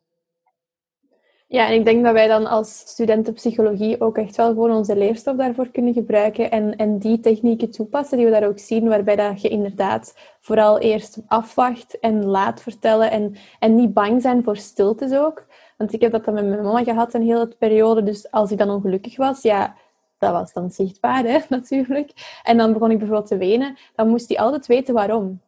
En ik werd zo gefrustreerd ook van die vraag, want vaak wist ik niet exact waarom. En dus ik heb ook echt een keer heel duidelijk tegen hem gezegd van, ik moet daar geen reden voor hebben, oké? en sindsdien vraagt hij dat ook niet meer. En, en dat, zo die kleine dingen, zo, ja, gewoon het durven stil te laten. Durven gewoon, nu gaat het moeilijk, maar een hand toereiken of een schouderklopje geven en het gewoon even laten gebeuren. En, en gewoon afwachten en kijken wat er uitkomt is veel beter dan direct al zo van oei, wat is er? En wat moet ik dan doen? En kun je misschien dit? Gewoon dat laten gebeuren en, en ja, er, er ergens... Want ik denk op die manier, door het meer te laten, laat je ook zien dat het eigenlijk oké is. En dat het niet zo spectaculair is. Want als je zelf begint te panikeren daarover of zelf direct begint van oei, waarom? Dan geeft je direct ook het idee van dit is niet normaal, dit mag niet, hier moet een reden voor zijn en je moet meteen een oplossing voor komen. Wat dat dus net niet is, wat het is. Ja, ik vind zelf ook, je zegt dat je dat tegen je mama hebt gezegd, ik had dat ook... Um, dat mijn mama dan soms probeerde advies te geven over dingen. En dat ik zei, mama, ik hoef even geen advies. Ik wil het gewoon even vertellen. En jij moet mij zeggen dat dat erg is. Meer, meer hoef je niet te doen. Zo, het, is ook niet, het is ook niet fout om aan te geven waar je nood aan hebt. Fijn dat je mij advies geeft wat ik zou moeten doen. Daar heb ik niet die energie voor. Ik wil eigenlijk gewoon, gewoon dat je luistert naar mij. Om, eh, je kunt, vaak is het makkelijker om ook wat richting te geven aan anderen en duidelijk te geven van dit, dit verwacht ik van u dat zij weten wat ze voor u het beste kunnen doen, dan inderdaad bij iemand zijn en een heel gesprek te hebben terwijl je er zelf geen nood aan hebt of het niet over wilt hebben. Ook eens zeggen, ik wil het er niet over hebben of laat mij gewoon even, dat is ook oké. Er wordt ook heel veel praten over, praten over. Maar sommige mensen willen er niet over praten of kunnen er niet over praten. En dat is dan ook oké. Alles is oké. Behalve jezelf iets aandoen, dat is niet oké. Dat hoeft niet. Er zijn, er zijn opties. Ja, en ik denk dat het dan ook heel belangrijk is om in ons achterhoofd te houden. Want ik heb ook vriendinnen om mij heen gehad die ook echt door zware dingen zijn gegaan. Wij zijn geen expert. De mensen die daar doorgaan, zijn meestal de expert. Die weten meestal meer over depressie, over eetstoornissen, over angststoornissen dan jij. Dus uw advies hoeft ook gewoon niet. Want meer dan de helft van de tijd zegt je alleen maar dingen die ze eigenlijk al wel weten. En benadrukt je nogmaals dat ze eigenlijk falen in de dingen die ze zouden moeten doen. Dus het is ook gewoon, denk ik, heel nuttig om af en toe bij jezelf ook te checken van, wacht, maar ik ben hier niet de expert en, en ik ga het niet beter weten dan die persoon die nu met die problemen komt. En, en die, dat, dat soort van kijk daarop, denk ik dat ook echt wel helpt in een conversatie. Ja, en ook al heb je het zelf wel meegemaakt, bijvoorbeeld jij bent depressief geweest en je kent iemand die ook depressief is, dat is voor iedereen anders. Dus zo, je eigen kijk daarop geven is niet altijd nodig, want zo, ja, bij u is het niet zo erg, want bij mij, ik had ook dit, bij mij is het erger en zo. Het is voor iedereen erg en dat is echt soms om zot van te worden, om iemand anders zijn verhaal te horen, wanneer je eigenlijk gewoon je eigen verhaal wilt doen en wanneer je gewoon gehoord wilt worden. Dus gewoon in het algemeen, of je het nu zelf hebt meegemaakt of niet, gewoon luisteren is echt gewoon zo belangrijk. Ja, ja, dat ken ik ook echt. Dat is echt zo'n goede tip. Van nee, het is niet omdat jij ook zoiets gelijkaardigs hebt meegemaakt dat je weet wat dat ik nu mhm. beleef. Zwijg maar gewoon. Ja, en ik, ik denk daarin, uh, wat je zei met uh, iedereen is expert. Uiteindelijk, um, langs ook eens gelezen was van, eh, ik, ik doe dit ook maar voor de eerste keer. In de zin van, je leeft ook maar voor de eerste keer. Dus de eerste keer dat ik uh, 23 word, dus, de, zo, dus je, hoe kun je nu falen als je het nog nooit gedaan hebt? Je hebt, je, je hebt er nog nooit door geweest. Dus allee, daarin um, vind ik het zo, ja, een kleuter leert lopen en wandelen en dat is met vallen en opstaan. En leven doet je ook zo. En, en dat, mag echt um, ja, genormaliseerd worden en de stappen die je zet, en dat is met vallen en opstaan, maar je staat wel op. En dat is heel knap en dat is heel mooi. En, en ja, daarin naar iedereen toe die luistert en is, en jullie ook, van het is gewoon al super knap dat je er vandaag zijt en dat je het ding doet die je doet. En dat je ervoor besloten hebt om nog steeds verder te gaan. Um, dat is iets om trots op te zijn. Dat is dan misschien nog leuk, want ik wou ook nog aan jullie vragen um, wat dat zo echt... Want we hebben nu al heel veel gezegd, maar wat zou nu echt het advies zijn of de tip die je aan iedereen zou willen meegeven rond mentale gezondheid? Wat is zo uw persoonlijke quote dan, om het zo te zeggen?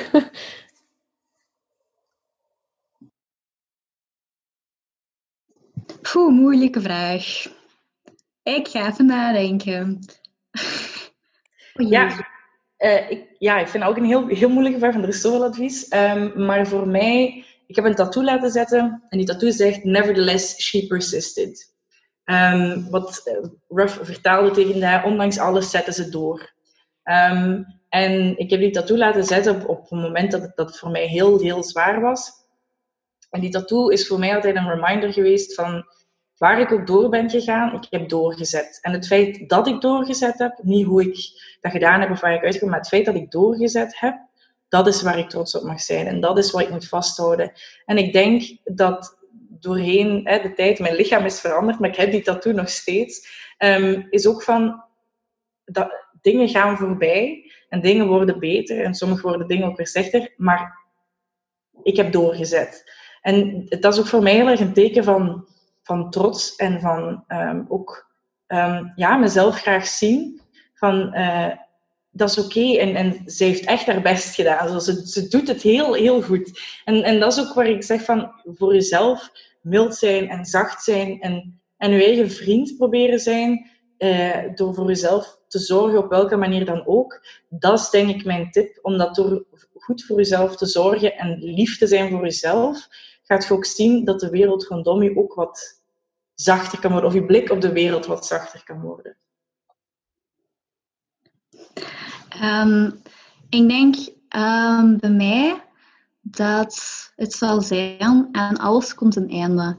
Dus iedereen heeft zijn ups en downs, dus als je eens heel goed gevoeld hebt, komt dat tot een einde uiteindelijk wel. Maar evengoed, als je heel slecht hebt gevoeld, komt dat ook tot een einde. Er zijn altijd zo wel fases in je leven waar dat je door moet en die dan uiteindelijk wel achter je zijn. En als je dan terugkijkt naar bijvoorbeeld hoe dat vroeger allemaal is geweest, zeg je zoveel verder geraakt en dan zeg je al door zoveel fases gegaan, je hebt al zoveel meegemaakt. En evengoed nu, wat dat er allemaal nu gaande is, uiteindelijk zal het ook wel eindigen en uiteindelijk zul je daar ook mee leven en meedragen en verder gaan eigenlijk.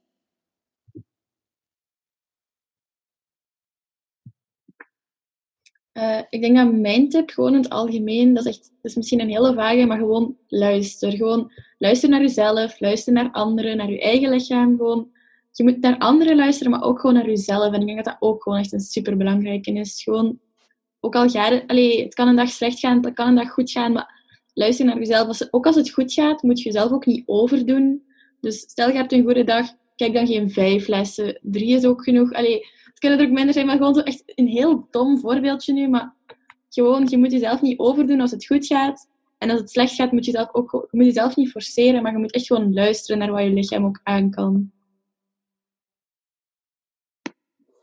Ja, en dan mijn tip zou zijn, omdat ik nu toch, ja, het is al een hele tijd geleden dat ik echt diep zat. En ik ben ondertussen nog steeds wel aan het werken aan mijn mentale gezondheid. En er zijn nog steeds ups en downs. Maar ik zie wel ik zie het voor mezelf wel als in, ik ben er wel uit. En ik heb gewoon als, als boodschap dan vanuit dat perspectief van, het is het waard. Het is het echt waard om er door te gaan. Het is het echt waard om te blijven volhouden. Want zoveel mensen hebben toen ook tegen mij gezegd van, oh, het wordt beter. En je kunt dat op dat moment niet zien. En ik weet dat dus sommige mensen die luisteren het niet gaan zien. Maar het is het echt uiteindelijk waard. Want uiteindelijk gaat je het wel zien. En dat perspectief ook, dat je kunt terugkijken en die, die kracht dat je daaruit voelt van hé, ik ben daar doorgaan. Ik ben niet zomaar door het leven gehuppeld. Ik ben zwaar gevallen, maar ook terug opgestaan. Ik ben een held, een, een krijger, een warrior, whatever dat je het wilt noemen. Dat gevoel is ook echt gewoon, dat geeft je zoveel energie en zoveel trots. Het is het echt allemaal waard. Al die miserie waar je nu moet doorkruipen. Ik vond dat zelfs toen heel eng, toen ik zo lang ongelukkig was geweest. En toen begon ik mij gelukkiger voelen en ik, ik kende dat niet meer. Ik, ik wist niet meer wat gelukkig zijn was. En toen ik me dan gelukkig begon te voelen, vond ik dat heel eng. Omdat ik bang was dat, ik, dat dat maar heel kort ging zijn en dan was ik dat weer kwijt. En dan ging ik een, een, had ik zo'n beetje geproefd van het geluk en dan was dat weg. Terwijl op zo'n momenten dan inderdaad ook in het moment zijn en in het nu zijn en genieten van vandaag is goed. Dit moment was fijn. Dat koesteren en dat vasthouden, dat mag morgen nog komen. Zo, en, en dat is ook zo, ja, in the moment. En dat is heel moeilijk, vind ik vandaag ook omdat iedere dag zo hetzelfde lijkt en het is allemaal één, één lange dag.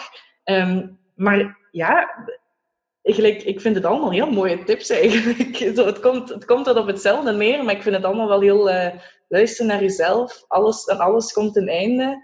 Um, en het is het waard en doorzetten. Kijk. Dan valt het wel echt heel mooi samen, ja. Nu moet er zo die end komen en dan denk ik dat we rond zijn. Ja, uh, misschien is het nog... Allez, ik wil nog even meegeven, zelf voor mensen die luisteren. Um, en uh, ik denk dat dat misschien wel voor iedereen geldt. Als je met iets zit of je hebt nog vragen of je zou um, gewoon eens een babbel willen doen. Um, mijn naam is Lena Mekers, nogmaals. Zoek mij op op Facebook of op Instagram. Je mocht mij altijd een berichtje sturen ik stel voor dat als jullie anderen ook nog jullie Facebook of Instagram willen geven, dan kunnen we zo, uh, kan iedereen wel ergens bij terecht. Als je zoiets hebt van, oh, die lijkt me wel tof, die ga ik sturen. Dat dat altijd, uh, dat altijd kan. Als ook, denk ik, gewoon bij de kring en de kringpagina in het algemeen, weet ik dat uh, daar ook altijd mensen zijn waar je bij terecht kunt. En um, sowieso wordt er in de beschrijving normaal van de podcast ook allemaal um, nummers en mails en plekken waar je terecht kunt om ook voor, voor hulp te vinden.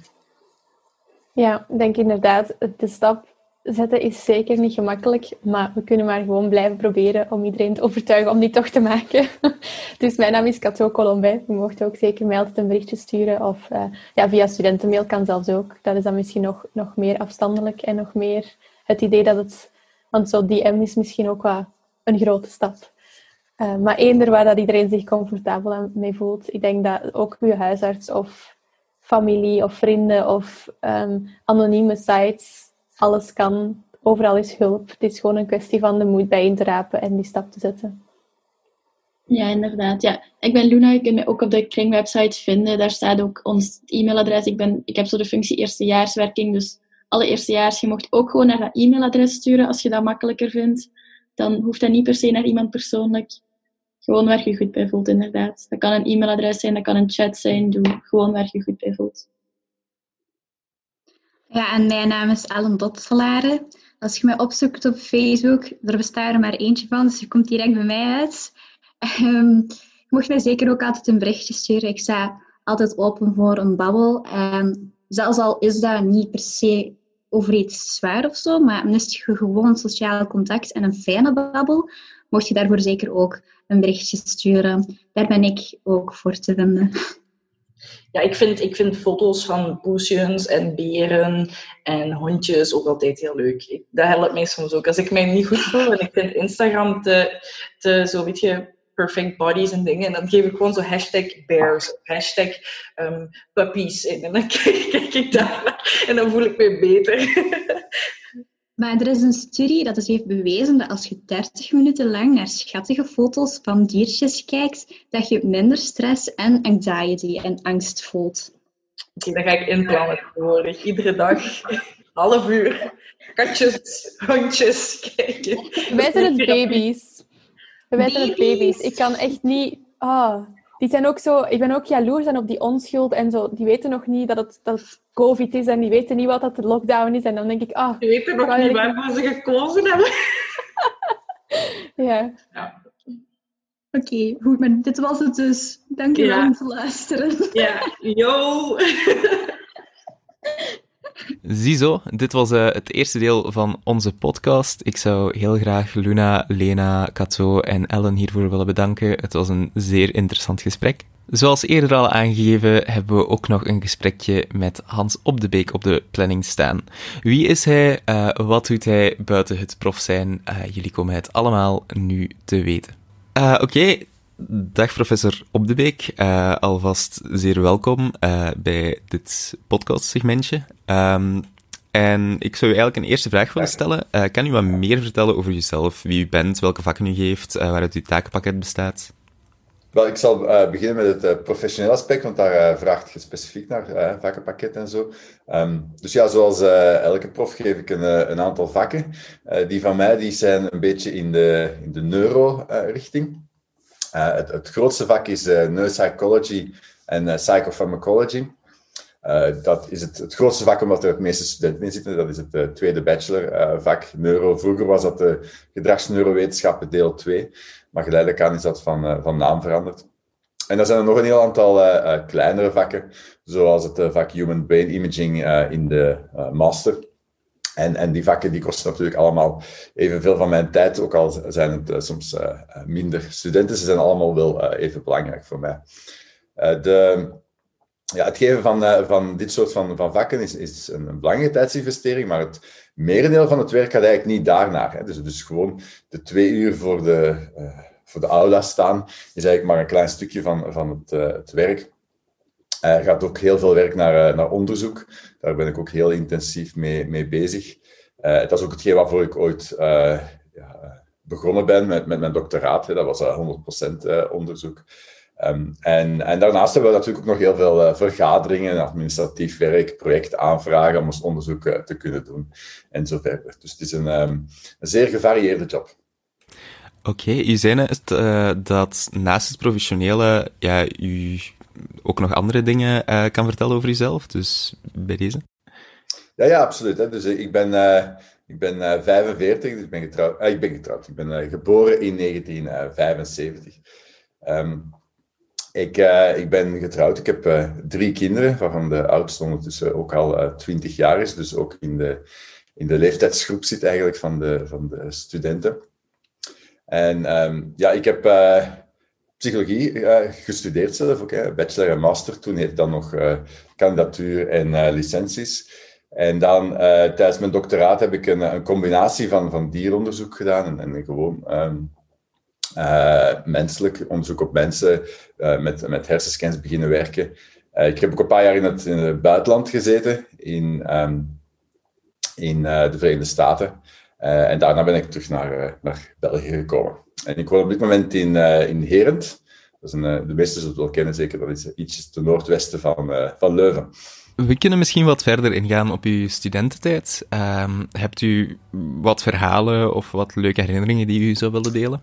Ja, ik heb uh, veel leuke herinneringen aan mijn studententijd. Ik had het geluk van te studeren op het moment dat er niet zoiets bestond als, uh, als COVID. Hè. Dus uh, wij hebben geen beperkingen gehad op ons studentenleven. Dus bij ons was alles normaal zoals het hoort voor een, voor een studententijd. Dus wij konden rustig uitgaan. Uh, op café gaan, uh, naar vijven gaan uh, en zo verder. Dus dat is natuurlijk een, een groot verschil. Um, in termen van het, studeren was dat nog altijd vergelijkbaar met, met nu, denk ik. het studeren zelf. Hè. De aulas zagen nog niet meer hetzelfde uit. Sommige aulas zien er altijd exact hetzelfde uit als, als 25 jaar geleden, wat dat niet noodzakelijk een, een goed teken is. Uh, er, er, werd een beetje anders soms omgegaan met, met studenten, denk ik, en ook met, met de, de verplichtingen. Er, ja, er werd nog iets minder alles van, van heel nabij opgevolgd en, en, en bekeken. Dus je moest als student nog, wat meer zelf je, je planning maken. tussentijdse taken, dat was toch wel vrij uitzonderlijk dat we dat hadden. Je kon dus gemakkelijk als student een paar maanden van de radar verdwijnen, wat dat door sommigen van ons ook natuurlijk wel gebruikt werd in het begin van het academiejaar. Um, maar daar, daar zaten natuurlijk uh, uh, risico's uh, bij. Dus ja, als ik denk aan dingen die toen konden en nu helemaal niet meer zouden kunnen, denk ik bijvoorbeeld, een van mijn grootste voorbeelden eigenlijk als, als, als prof was Erik van den Bussen, professor Erik van den Bussen. Dat was eigenlijk degene die toen alle vakken neurowetenschappen gaf.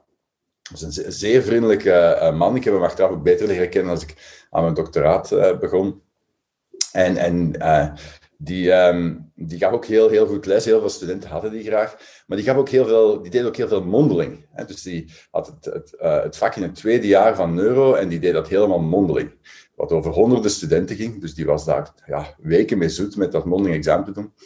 Uh, en uh, die had het eigen om in slaap te vallen tijdens het mondeling examen. Dus het, de, de typische manier om er examen bij te hebben was dat uh, aan een tafel zat met hij aan de ene kant, jij aan de andere kant, dan een paar studenten die aan het voorbereid waren in, hetzelfde lokaal. En als je dan begon, hè, uh, goeiedag professor, dan ging je zitten.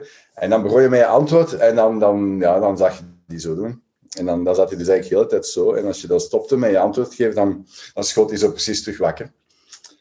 En, en die deed zo het merendeel van het examen, zeker als het zo wat, wat later op de dag was, dan, dan, dan ging dat er zo aan toe. Uh, en, en daar werd bij studenten soms wel over gemocht, want ja, als je, als je doorzet, is dat allemaal goed en wel, maar uh, stel dat je gebuisd bent en krijgt pakweg een 6 op 20, uh, terwijl je zelf eigenlijk het gevoel had dat de professor eigenlijk meer aan het slapen was dan iets anders, dan komt dat wel raar over. Dus ik denk niet dat onze vice-decaan onderwijs dat nog zou toelaten in deze dagen. Um, maar ik moet zeggen, ik denk dat hij wel wist hoe goed dat het examen ging en dat hij eigenlijk heel goed ja, door had hoe dat ging. Maar die, de perceptie zat hem denk ik wel wat tegen. Dus ik denk niet dat dat nog zou kunnen. Oké, okay, um, over, ja, over het studeren zelf. Uh, had u een vak dat bij u een struikelblok was? Uh, een vak dat u minder leuk vond? Uh, of dat u moeilijker vond? Dat ik minder leuk vond? Ja, de, wij hadden in, in het eerste jaar nog redelijk veel um, filosofievakken, meer dan, meer dan nu. En sommige delen van de filosofie vind ik heel interessant, zoals wetenschapsfilosofie. Uh, maar wij hadden toen ook nog een vak uh, moraalfilosofie in, in het eerste jaar. En, en dat was zeker niet mijn, mijn lievelingsvak. Dus dat was ook nog eens een keer, op, denk als ik me goed herinner, op vrijdag om acht uur s morgens. Dus dat was al helemaal een ramp. en, en dan nog de, de inhoud van dat vak lag mij ook helemaal niet. Uiteindelijk kregen we de vragen op voorhand. Het waren ten 60 vragen die jij moest blokken. De vragen moesten niet van buiten blokken, maar de, de antwoorden. Um, dat lag mij helemaal niet. Oké, dus filosoof was u waarschijnlijk niet geworden. Uh, maar stel dat u geen professor was geworden, um, wat was u dan graag geweest?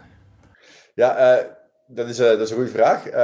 dat hangt misschien een beetje af van, van wanneer dat je het vraagt. ik denk als ik op het moment in mijn leven was dat ik zo de keuzes maakte, hè, zo 18, 20, 25, hè, zo die, die tijd, dan ja, ik denk dat ik mijzelf als 20-jarige wel als, uh, als uh, basgitarist had kunnen zien bij een, uh, een, een, rockgroep. Dat was iets wat ik toen in mijn vrije tijd nogal veel deed. en dat zal ik toen absoluut hebben zien zitten. Dus als dat een mogelijkheid had geweest, dan had ik dat met alle plezier gedaan. Oké, zeer zeker. Um, ja, nu we het hebben over muziek. Um, wat is eigenlijk uw favoriete muziekgenre, artiest, nummer? kan u daar meer over vertellen? Ja, dus toen ik 18 was, dan uh, was ik meer, in, meer uh, heel hard in de, bezig met de harde gitaren en de, en de grunge muziek. Dus eh, Nirvana bijvoorbeeld was een van de, de groepen waar ik heel graag naar luisterde. Ik, in de tijd als ik zo een, um, als je me toen een favoriet nummer had gevraagd, dan, dan had dat zeker een van de nummers van, van die muziekstijl geweest.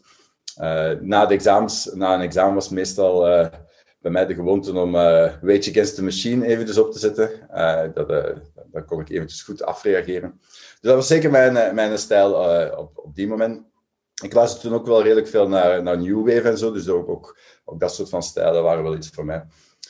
af en toe luister ik dan nu nog naar, uit, uit nostalgie vaak.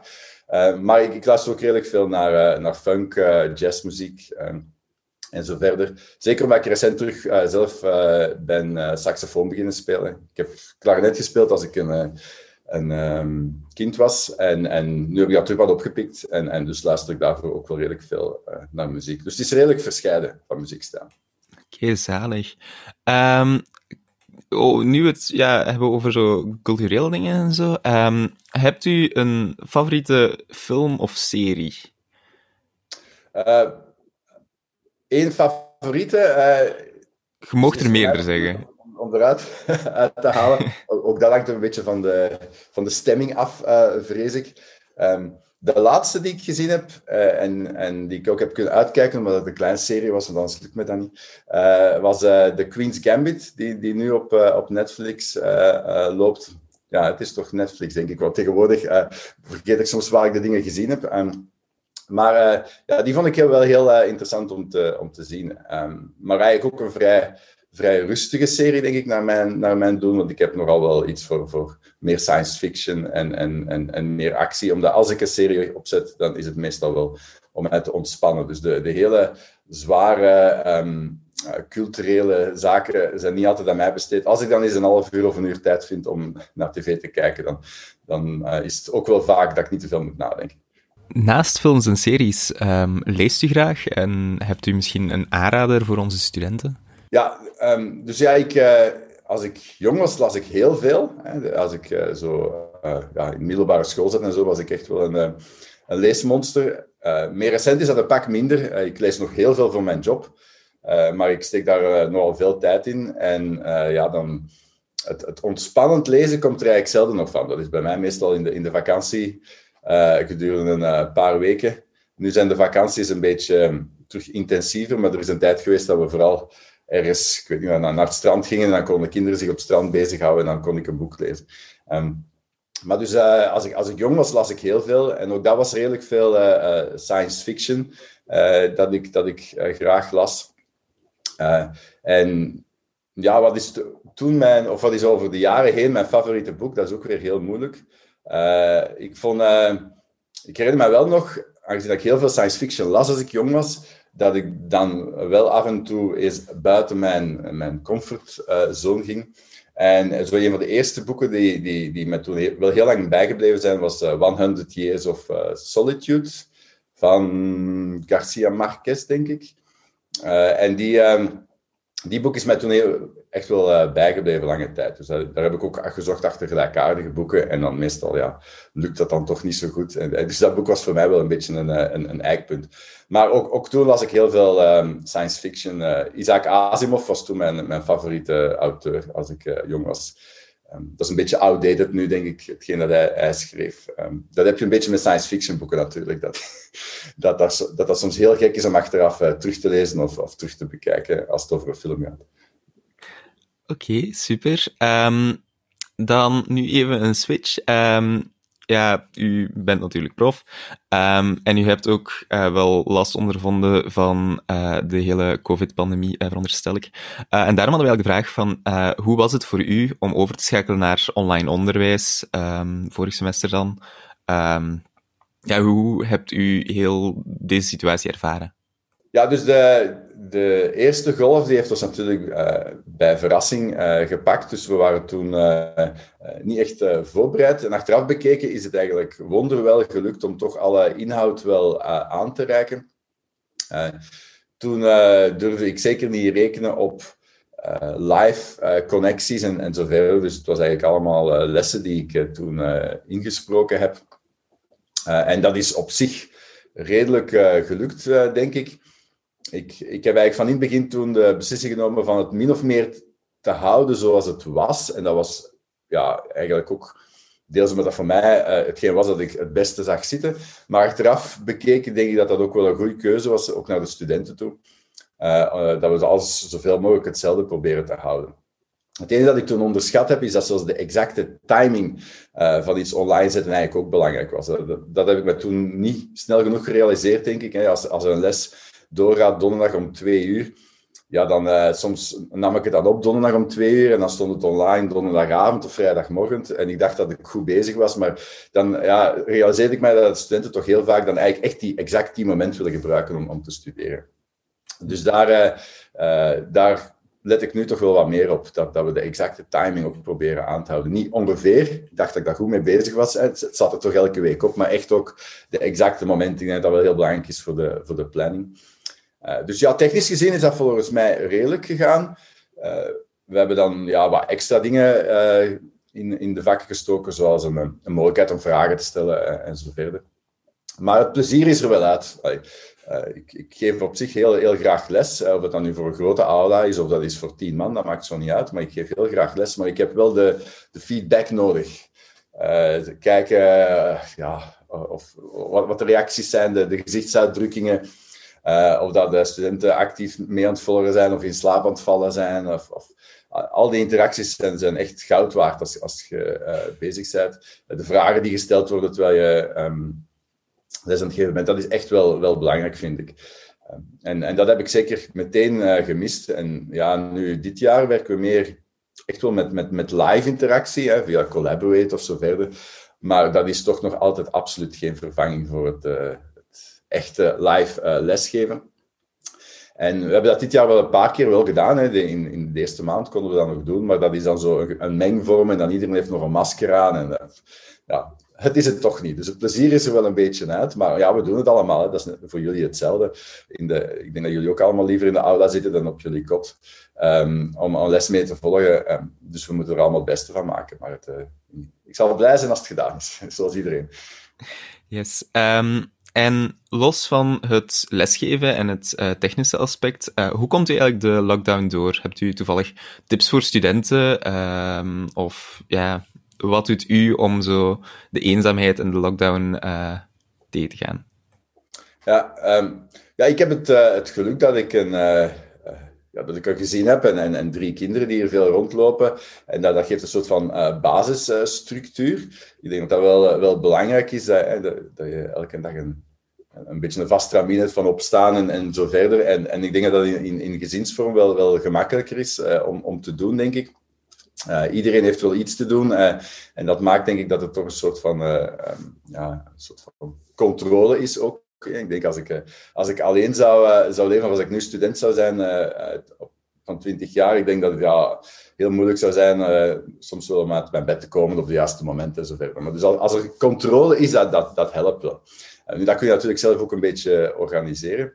maar ik denk dat dat wel, wel relevant is om, om een, je dag heel goed te plannen en, en te zorgen dat er, dat er genoeg variatie in zit.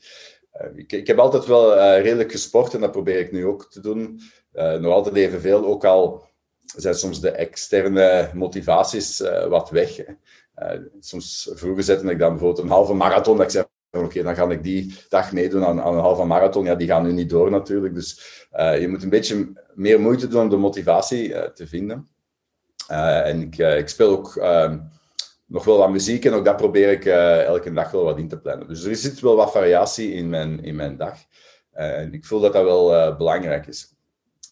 Heel af en toe ga ik nog naar het PSI. Als ik heel veel vergaderingen heb of zo, of ik denk dat ik echt hier thuis in de weg loop, dan dan doe ik dat wel voor de afwisseling. En, en dat maakt ook een groot verschil als je zo eens een keer uh, ergens naartoe moet en zo. Dat, dat, dat, is ook wel, wel heel goed. Maar ja, dat is natuurlijk in deze tijden uh, niet altijd uh, evident. Maar dus variatie en, en een beetje een planning is denk ik heel belangrijk. Oké, okay, dankjewel. Um, nog een heel willekeurige vraag ertussen. wat is uw lievelingseten? mijn lievelingseten is spaghetti bolognese ja. Ik zal niet zeggen dat, ik dat, dat dat nu mijn, mijn, mijn droommaaltijd is, maar als er iets is dat ik elke dag zou kunnen eten, is het waarschijnlijk dat, ja. Oké, super. Um, dan hebben we nog een vraag gekregen van een student, want we hadden zo een um, forum opengesteld waar dat ze vragen konden stellen. En die had gevraagd van, um, ja, veel studenten vinden u een heel sympathieke prof. let u daarop en hoe krijgt u dat voor elkaar? Uh, uh, wel, um, ik, ik, weet niet hoe representatief dat, dan, representatief dat natuurlijk is. Uh, maar um, ja, er zit zeker geen, geen bedoeling achter. Of, of ik, ik, het is niet dat ik een soort van figuurlijk masker opzet als ik, als ik voor de aula sta of zo. Dus, dus ik, ik ben gewoon wie dat ik ben en ik, ik maak daar geen toneel rond. Um, dus ja, of dat dat dan uh, sympathiek is of, of niet, wel, dat is goed om te horen. Alhoewel dat ik zelf ook wel van mezelf weet dat als ik uh, intensief bezig ben, dat ik niet altijd even, uh, even goed lachslijk. Ik weet wel, als ik, als ik aan het nadenken ben, dan zie je ook aan mijn gezicht dat ik aan het nadenken ben. Of dat het altijd ideaal is om sympathiek over te komen, dat weet ik niet. Maar ja, um, ja, kijk, dat, ook dat eigenlijk is iets dat ik niet, niet probeer te veranderen of zoiets. Um, een eigenschap die, die ik wel heb, is merk ik zelf wel, ik heb, ik heb nogal vrij snel de neiging om, um, uh, ja, als, als, als er iets misloopt, om het, om het ook wel deels uh, aan mijn eigen te wijten. Dus, dus ik ben zo het soort van persoon dat als hij tegen een deur loopt, uh, zal sorry zeggen tegen de deur. Um, ik ben prof geworden, dus ik kan ook wel voor mezelf opkomen. Dus het is niet, het is niet uh, in erge mate. Uh, maar, um, maar ik merk dat toch wel. Dus, dus ik, ik, ik weet niet, als, als er een student een probleem heeft of zo, dan, dan zal ik ook niet meteen denken dat het, dat het altijd het probleem van de student is. Als ik zelf ergens iets te laat online gezet heb, dan, dan, ja, dan, dan besef ik ook dat dat mijn fout is en, uh, en zo verder. Dus ik ben zeker ook niet, niet foutloos. Uh, en ik denk dat, dat dat ook wel in de interactie zult, zult merken, denk ik, de deze studenten en zo. Um, ik, zal, ik zal zelden hen iets verwijten uh, als ik uh, merk dat er ook wel ergens een aandeel van mijzelf kan zijn. maar ook weer, daar, daar zit ook niet echt een grote bedoeling achter. dat is gewoon de stijl die ik heb, denk ik. Oké, en dan zijn we bijna aan het einde van dit interview gekomen. Um, wij hebben nu uh, die podcast die we elke week doen. En elke week doen we dat rond een uh, bepaald onderwerp. Deze week is het uh, thema mentaal welzijn. kan u als academicus daar iets meer over vertellen of iets interessants over vertellen? Um, toevallig. Wel, ik weet niet of ik veel kan vertellen dat jullie nog niet weten. Jullie zijn allemaal studenten psychologie. dus ik denk dat jullie ondertussen ook wel weten dat mentaal welzijn belangrijk is. Dat jullie heel veel van de, van de uh, van de theorievorming er rond geleerd hebben, ook al, ook al heel veel van de, van de praktijk. Uh, dus ik, ik, ik ga je nu niet uh, doen alsof dat ik nog, nog, nog heel veel aan, jullie ga kunnen, kunnen bijbrengen. Um, ik denk dat het wel heel. Ben elk jaar wel aangenaam verrast door het grote aantal studenten dat er bij ons begint aan, aan, psychologie. Dat wijst erop dat ook de jonge generatie heel erg ziet hoe belangrijk dat mentaal welzijn is. En um, ik vind het zelf als, als prof ook wel, wel heel belangrijk dat we blijven uh, ja, ook aandacht daarvoor vragen hogerop binnen de universiteit, ook, ook naar, de, naar de politieke wereld toe en zo verder. en vooral de, de collega's van klinische psychologie zijn daar ook, ook heel hard mee bezig omdat ik denk dat de, noodzaak aan psychologen in onze maatschappij veel groter is dan dat er uh, jobs uh, zijn voor psychologen. Op zich is er geen probleem. Ik denk op dit moment dat er. Um, ja, dat, dat uiteindelijk iedereen die, die psychologie studeert en die, die goed psychologisch uh, echt wel werk heeft en, en, en kan hebben.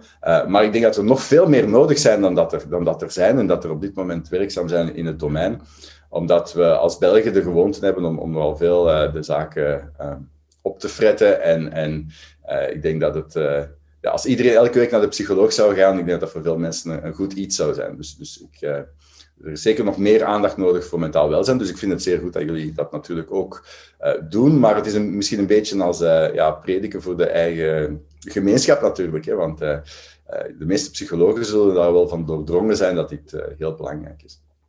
En dan hebben we nog een uh, allerlaatste vraag. Elke week proberen we een soort weetje of tip in de podcast te steken. Hebt u nog zo'n weetje of tip? Uh, een, oh, of dat een weetje is, dat weet, dat weet ik niet. maar um, laat ik misschien wel iets zeggen dat ik de voorbije week gaan, gaan doen ben. ook een beetje corona gerelateerd en misschien relevant voor iedereen die uh, ofwel um, naast zijn computerscherm nog een ander scherm heeft staan, ofwel af en toe ook nog eens uit een boek leest, uh, wat je zeker nog moet doen als je studeert, terwijl de computer naast u ligt. Wat ik wel interessant vind uh, om op te zetten, zijn um, van die livecams. Er zijn heel veel livecams over de wereld, webcams van, van, van nationale parken en zo verder. En als je op internet wat zoekt, kun je er een heel aantal van vinden. En ik heb dat vroeger nooit gedaan, maar ik ik had het vorige week opgepikt van een collega. En uh, op zich is dat wel interessant om, om terwijl je aan het werk zit, zo ergens in een, in een uithoek van waar je bezig bent, zo ja, wat olifanten te zien bewegen en, en zo verder. Uh, zeker als je ergens zit waar je geen goed uitzicht hebt of zo, stel dat je op een zolderkamer zit of zo, denk je dat dat nog wel een, eh, een interessante manier is om een beetje variatie te brengen en af en toe eens een keer te kunnen wegkijken in de verte. al is het dan een, een ander computerscherm. Oké, dan bent u heel erg bedankt. Uh, ik zelf vond het een heel leuk gesprekje. En um, ja, bij deze is de podcast van deze week dan afgelopen. Uh, ik hoop jullie volgende week terug te zien uh, met nieuwe onderwerpen en een nieuwe prof die we interviewen. En ik hoop dat jullie ervan genoten hebben. Tot dan!